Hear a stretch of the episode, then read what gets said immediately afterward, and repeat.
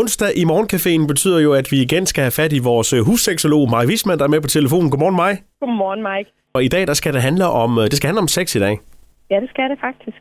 Og du har givet mig den, over, den overskrift, der hedder, nej, det skal virkelig ikke gøre ondt. Ja, og grunden til, at jeg synes, vi skal snakke om det, det er fordi, det er faktisk ikke noget, der bliver talt særlig meget om. Men der er faktisk et dansk studie, øh, der viser, at 3% af alle kvinder har oplevet smerter ved sex i løbet af det sidste år. Au, det er meget. Det, det er faktisk meget. Vi, vi kan synes, 3% er meget, men hvis man kigger på det i udlandet, så er der faktisk nogle udenlandske undersøgelser, der viser, at det for eksempel er højere i USA. Tallet. Så, så, så det, der bare er rigtig vigtigt her, det er, og det slår jeg fast en gang for alle, det skal ikke gøre ondt. Og man skal simpelthen ikke affinde sig med, at det, skal, at det bliver ved med at være ubehageligt igen og igen. Og, og det, jeg oplever i min praksis, det er jo, at jeg får henvendelser fra kvinder, unge som gamle, at, at, at de bliver ved med at have sex, selvom det gør ondt. Og der er det virkelig, virkelig vigtigt for mig at fortælle, at der er jo altid en årsag til, at det gør ondt. Og der er jo rigtig mange måder at have sex på.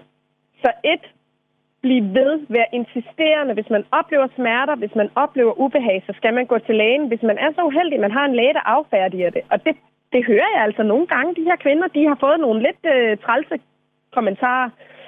Så skal man skifte sin læge, og så skal man være insisterende. Man skal simpelthen ikke lade sig nøjes. Så skal man gå videre. Og det skal man blive ved med, fordi det er ikke meningen, det skal gøre ondt. Det er den ene ting. Den anden ting er, at der er rigtig mange måder at have sex på, og sex er jo ikke nødvendigvis penetrationssex, altså noget, der skal ind i noget, og noget, der skal ud af noget hele tiden. Der er mange måder at have sex på, så det er vigtigt, og det er også noget af det, jeg snakker med de her kvinder om. Det er vigtigt at finde nogle måder at have sex på, hvis det kan lade sig gøre, hvor at man kan opleve nydelse og velbehag, uden at gøre det, der gør ondt. Fordi ellers så risikerer man jo, at sex simpelthen, og helt selvfølgelig bliver noget, man ikke har lyst til, fordi der er ubehag og smerte forbundet med det. Og man skal ikke hverken tage en for, for holdet, skulle jeg til at sige, eller altså, man skal faktisk bare være meget opmærksom på, at hvis det er ubehageligt, og hvis der er smerter indenover, så skal man simpelthen opsøge professionel hjælp. Og vi har jo i Danmark seksologiske klinikker, øh, som ligger i, i, i de meste af landet, skulle jeg til at sige, hvor man kan få en henvisning til at få rigtig kompetent og, og, øh, og dygtig hjælp af øh, gynekologer, der for eksempel er uddannet også inden for klinisk seksologi, af overlæger, der er uddannet inden for klinisk seksologi, som sidder med alle de her kompetencer til at hjælpe en videre.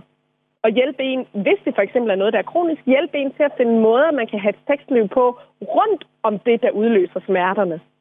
Så det skal ikke gå ondt. Det skal være rart at have sex. Det er meningen med det. Det er meningen med det. Det skal simpelthen ikke gøre ondt. Det har aldrig været meningen. Og oplever man ubehag, svigende fornemmelser, smerter, så skal man simpelthen opsøge sin læge og finde ud af, hvad der er i vejen. Det råd, det er givet videre fra vores husseksolog Maj Wisman. Tak for snakken og god dag. Hej lige måde. Hej.